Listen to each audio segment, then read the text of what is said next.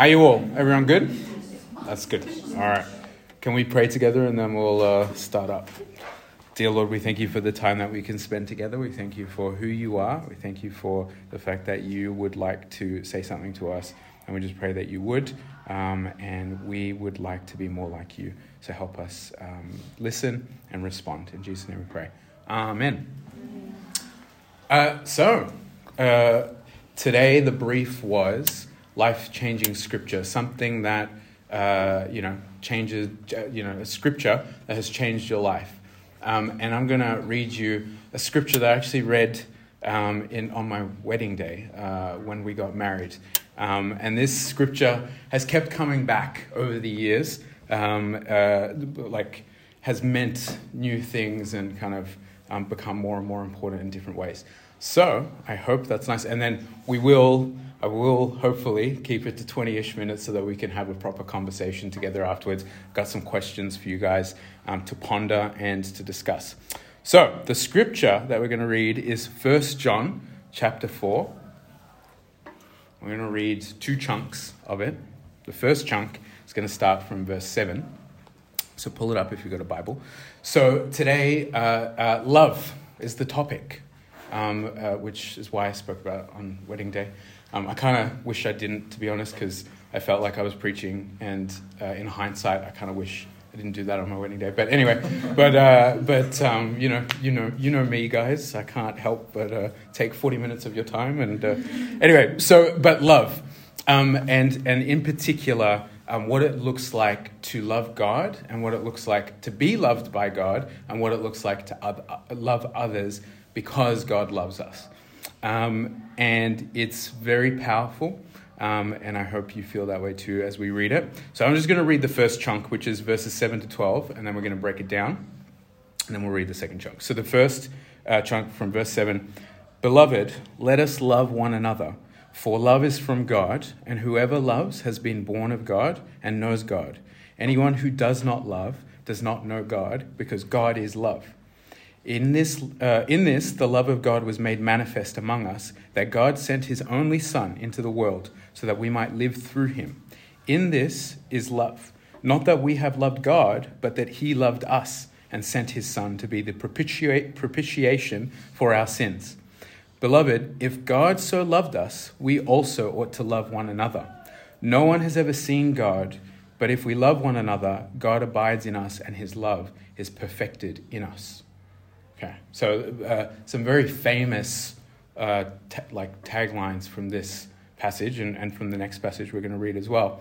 Um, I love the way it starts. And by the way, there's a lot of love here. Like you just go, it's the word of the day. Um, someone tally it up. Um, if you can count all the times we say love today and read it, um, John will organize a prize for you. I don't know what it is. Sorry, John, that I put you on the spot. But anyway, so um, so yeah, uh, love. We're gonna we're gonna hear that word a lot. Um, I love the way it starts. Beloved, let us love. In the Greek, it literally. Well, I'm gonna try to say it, and it's gonna be a huge fail. But um, agapomen, um, which literally means those who are loved, let us love. Uh, and the, the, the word, and I'm sorry, if you're a Christian and you've kind of studied the Bible, this is going to be kind of like roll your eye moment, but agape, the word agape.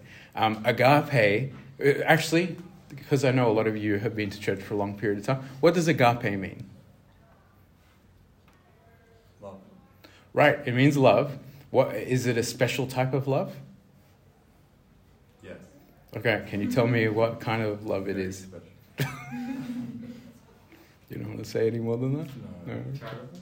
Huh? Charitable. Exactly, charitable love. It's the only form of love. So, in English, you will say, I love pizza, I love my mother, I love my wife, I love my son, I love hanging out with you, I love rock music, whatever. You're just going to say love as like a blanket term, right? Uh, that is not the case in other languages, particularly uh, ancient Greek. Um, agape, there, there are a few words for love. Agape is the only word of love that means self sacrificing, charitable, uh, um, just like overpouring, gracious love. So you got eros, which is romantic love, um, which expects something, right? Like I desire you. I expect, or I hope that my desire will be returned and that we'll uh, become intimate. You've got philia, which is uh, brotherly love or kind of like friendship love, and that also requires reciprocation. Um, you've got uh, these other types of love, but but agape is the only type of love of just there is no expectation other than I pour uh, love onto you. Um, uh, so agapetoi, agapemen those who are loved, let us love. John starts off by saying, Hey, you guys are agape. You guys are loved unconditionally, uh, un, un, uh, charitably, unrestrainedly, with no expectation. So do the same. It's a beautiful thing to say uh, that if you experience that kind of love, that's just going to come out of you. And uh, I hope you've all experienced that. I hope you've all experienced this moment uh, or, or moments in your life where you've just received just like unreserved love, unreserved acceptance and, and grace, and it's just like made you like alive. And then you've wanted to kind of live up to that and live into that. So that's what John is saying here. That's how he starts. Um, and uh, then he says, uh, Love is from God, and whoever loves has been born of God and knows God. Anyone who does not love does not know God, because God is love. Have you ever thought about that before? That literally, like, one of the main defining characteristics of God is that not that He is loving, but that He is love. Have you ever thought about that? Like, to love perfectly is to see God, is what John is saying here and what he is unpacking. To love perfectly is to mirror the character of God. And God, that is his nature. And in fact, uh, you know, we just went through the um, covenant series and we looked at the Old Testament um, and how God revealed himself over time. Then we had a Q&A series about, um, you know, the, the character of God. And we kind of really kind of dug into comparing him in the Old Testament compared to the New. Um, this is a continuous thing. He is the God who is merciful uh, um, slow to anger, rich in mercy. Uh, he, he does not wish uh, to, to you know, harm people, um, but he is just. And his justice is also an attribute of his love. Everything you see in God is through the lens of his love. Uh, and if you do not see that, that's the claim here. And that's the way that God wants you to view him. Uh, God is love, says John. Um, and uh, also, the so that's the defining characteristic of God. That is therefore supposed to be the defining characteristic of his followers, right? So, uh, again, just rereading. Um, anyone who does not love does not know God, um, uh, because God is love. So, the idea is that you and I, again, we've experienced this love, this agape love, this charitable love. We see it in Him, He has expressed it to us, it fills us it renews our life, literally. Like when you put your trust in Jesus, He will make you new um, by His Holy Spirit. And then all you want to do, or hopefully all you want to do, is be love back, reflect His love back. Um, and, and that be the defining characteristic. In fact, John chapter 13, verse 35, Jesus, this is in the Last Supper, and Jesus is talking to his disciples, and he says to them, uh, A new commandment I give to you that you love one another. Uh, verse 35 By this everyone will know that you are my disciples, if you love one another. The defining characteristic Jesus has for his followers is that you love one another. That's how everyone around you will see these people are different. They love one another. Like agape love, like really, like they don't expect anything from each other. They really love each other. It comes out of every pore you can't help it. And that's what he wants for his disciples, for his followers. So, and then he goes on by saying, um, uh, in, in this, the love of God was made manifest among us, that God sent his only Son into the world so that we might live through him. In this is love, not that we have loved God, but that he, had, he loved us and sent his Son to be the propitiation for our sins. So just get that out of the way. Propitiation, like uh, replacement, like swap kind of thing um, uh, of our sin for our sins. Beloved, if God so loved us, we also ought to love one another. In other words, so, okay, imagine, imagine you're hearing all this up until this point. You're like, but how did God love me? How did God love me? Like, I'm sitting here today, had a really rough week. Um, I am having this challenge in my life and, and whatever. And like, so where's God's love? Well, there is one example you can always point to. Erica lipstick. Sorry. Erica lipstick, we're onto you.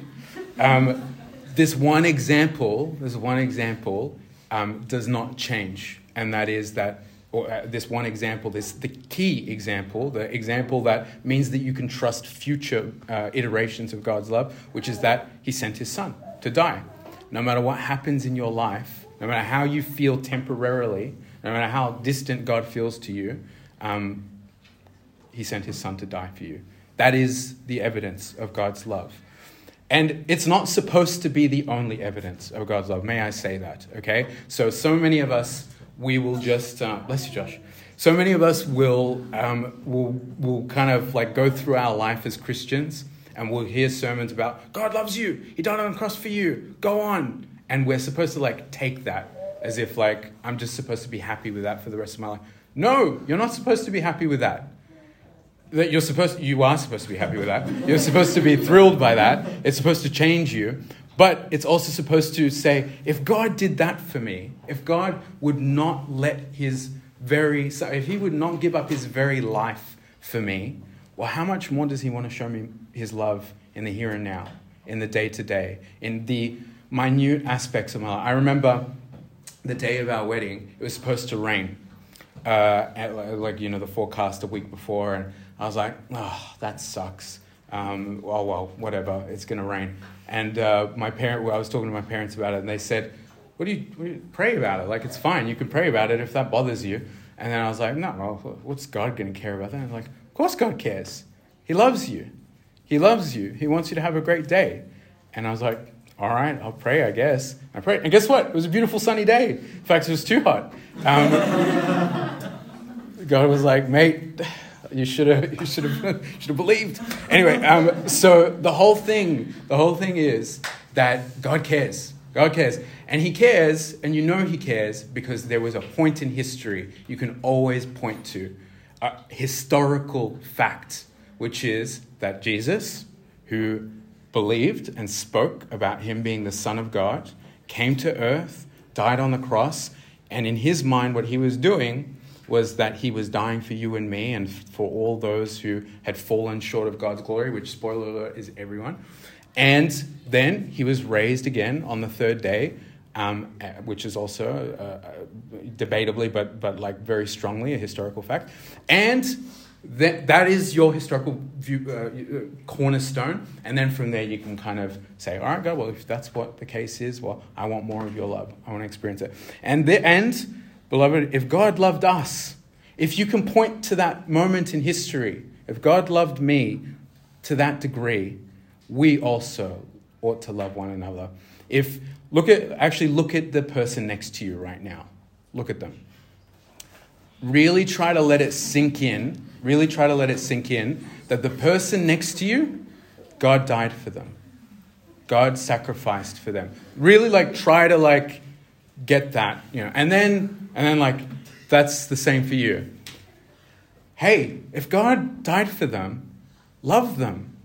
If you've been changed by God's love, love them. Not love them self-seekingly, because like if i'm a really good person and i really like people then they're going to think i'm nice and i'm going to you know oh and this this dude's got a connection here and so maybe i'll get this thing out of them or she's really cute so maybe i'll be in a relationship with her no not self-seeking agape self giving, sacrificial.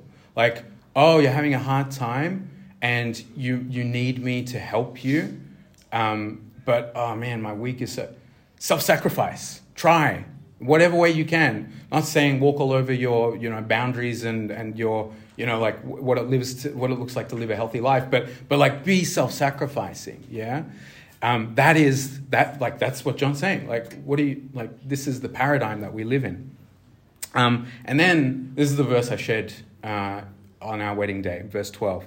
No one has ever seen God, if we, but if we love one another, God abides in us and his love is perfected in us.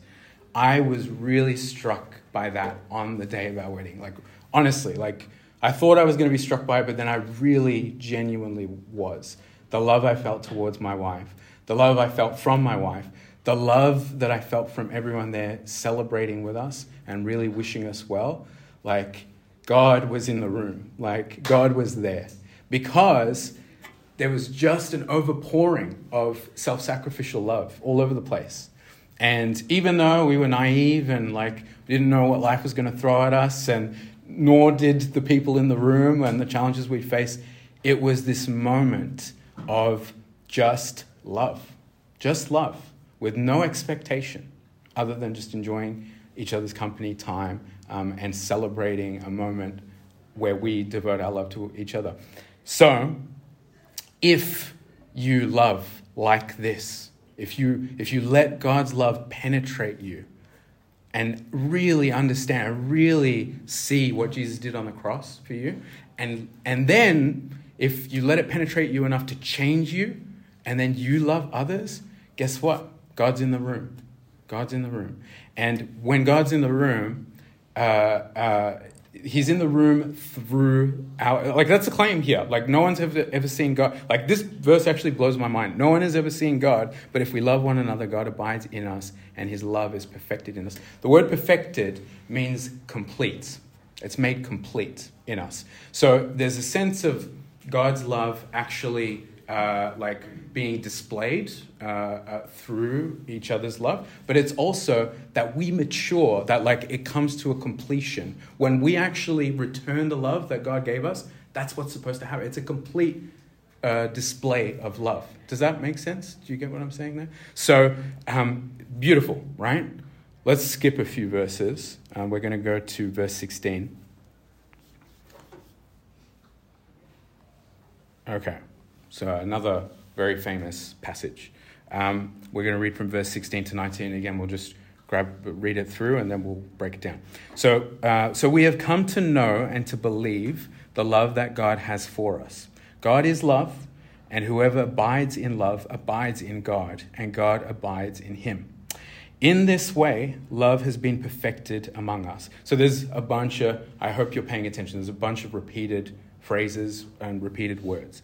So, in this way, love has been perfected among us, so that we may have confidence on the day of judgment. For in this world, we are just like him. There is no fear in love, but perfect love casts out fear. For fear has to do with punishment, and whoever fears has not been perfected in love. We love because he first loved us. This, if you can, if, if we can get this, and if we can internalize this, and if we can live this, this is the confidence that you have. This is the hope that you have. This is the thing that will enable you to live a life that is free. Um, and uh, it all starts with John talking about coming to know, to believe, and then to abide in God's love. Um, the word know doesn't mean understand. The word know means to experience.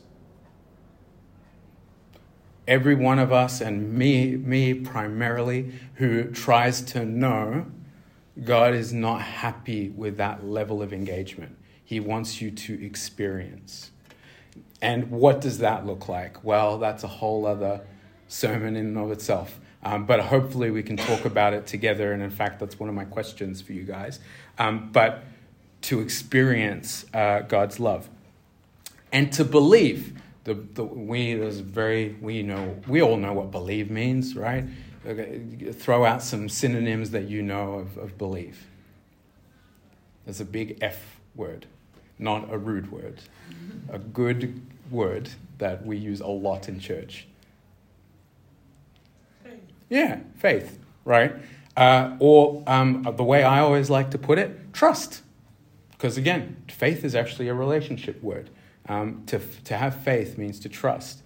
Um, so to experience God's love, to trust in God's love, to abide in God's love. Now, this is another pretty, like, this is not a common word that we use in our day to day lives. Um, abide, what, what does that strike? You know, you hear the word abide, what does that uh, hit you with in terms of meaning? Rules. Huh? Rules. Rules. Interesting, right? To abide, to keep like a rule. Yeah. Well, actually, so yeah, absolutely. That's a very applicable use of the word. Um, but pay attention to how we translated it to like keep, to stay, to keep.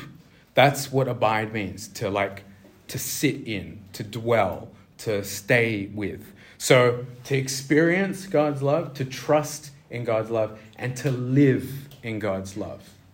Um, John says that when we are presented with God's love, if you are going to follow Jesus, these are the three things you need to do with God's love. You need to experience it, you need to trust in it. Because so to experience it means that when you do not feel loved by God, because those moments and days will come, when you when you do not feel it, you you well, first of all, you have to trust it. You have to say, well, even though I don't feel it right now, I have faith, I trust that God, you promise. And that event happened in history where you came down, you died on the cross. I trust that you love me.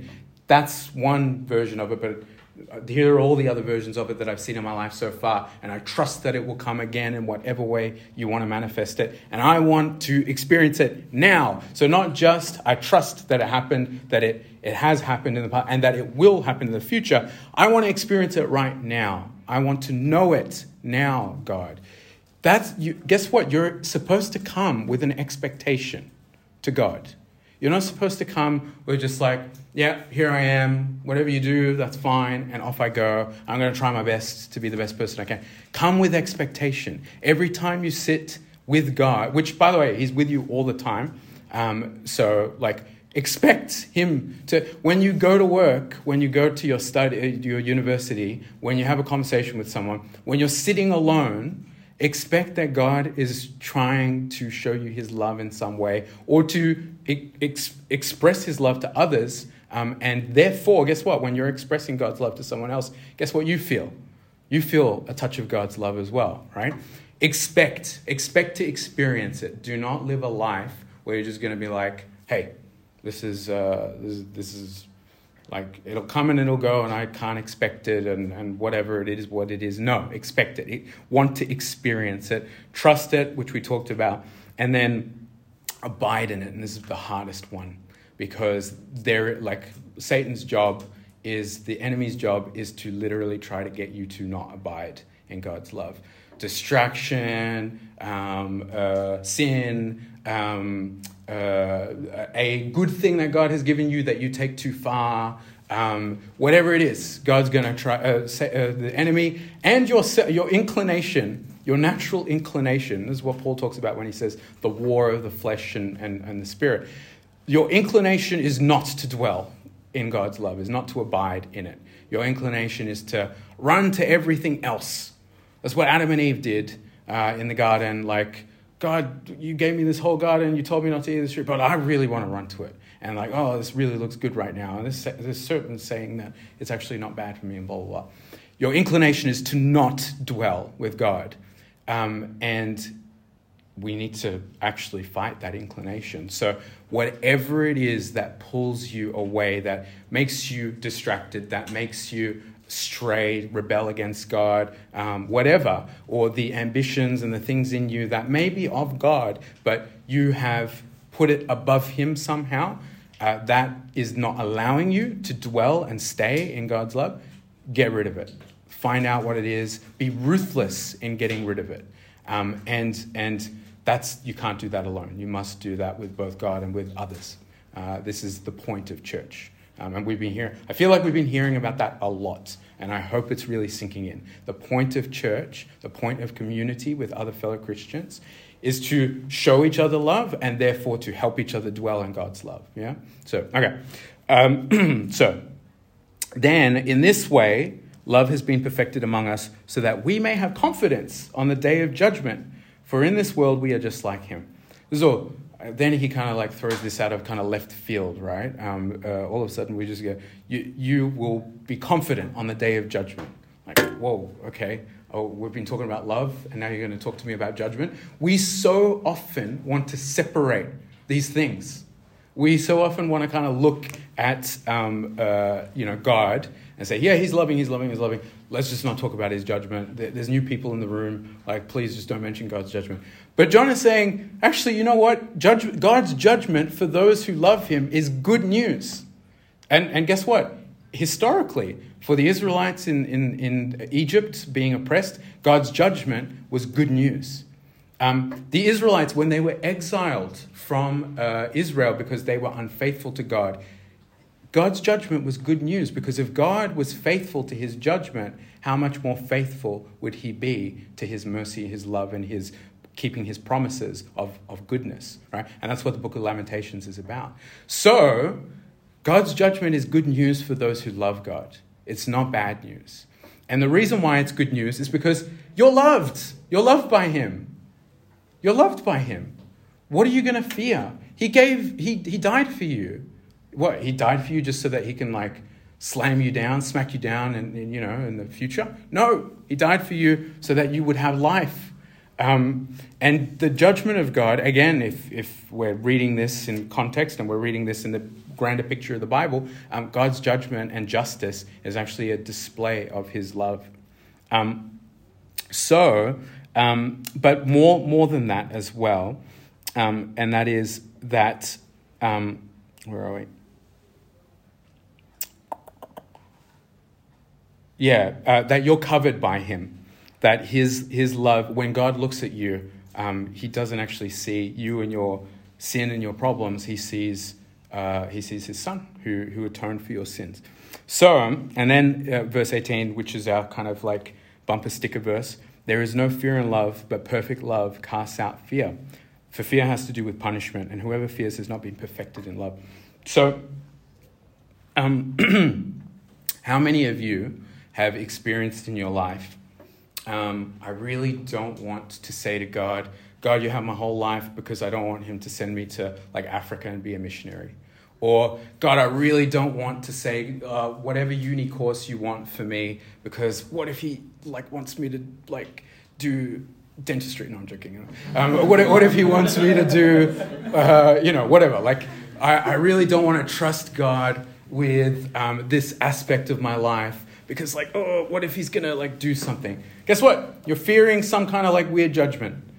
Uh, um, you're you're you are not perfected in love if you've ever and me too all right? I'm, I'm speaking to the converted. So the whole thing is what are you expecting from god? Like are you looking at him as the father who gives good gifts who literally did everything to kind of like be in your life and to, to have you won back to him. And all he desires of you is that you would adore him and love him back, which is what it's a reasonable expectation. When you're in love, that's like what you hope to, to have back from the person you love. So, totally legitimate thing that God wants back. So, um, if that's if that's the way you view God, why are you going to be afraid? Like, what is it to fear? Like, and if God does call you to Africa, or He does want you to be a dentist, or whatever He wants for your life, it's gonna be great. It's not to ruin your life. If God wants you to wait for that relationship, if God wants you to uh, miss out on that job or that opportunity or that whatever, if God is calling you to give up some junk in your life that you feel like you can't do without, this thing, God, but you don't understand, it's the only thing that, if God's calling you to it, it's because He loves you. It's because it's the best thing for you. When my daughter wants a lollipop and I'm like, you have not eaten your dinner and mate, you had too much sugar today, and you don't even brush your teeth properly at this age, and I don't want you to see Freddie. no, I'm joking. Um, then, then uh, I'm I'm saying what I say. No, sweetheart, no lollipop right now, out of love. If God, this is, this is a wonderful quote that a pastor at our church said one time. If God is a vending machine and he says no, he's broken. But if God is your loving father and he says no, he, he's doing his job. Like, so, so, trust him. What, what, are you, what are you afraid of? And where's that fear coming from? Why are you afraid? Um, and my, may I pose to you that the reason you're afraid is either because you're not experiencing God's love, you're not trusting in God's love, or you're not abiding in God's love. And so we must then check ourselves and say, where am I going wrong?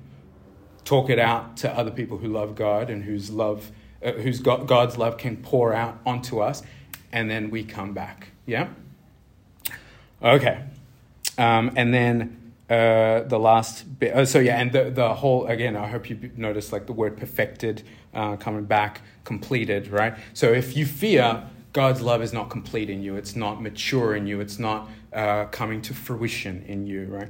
Okay. And then the final verse uh, of of our passage today. We love because He first loved us. Um, all of this, everything we've just said, even though I've kind of like said it's you got to do this and you got to do that at various points all of this is not on you.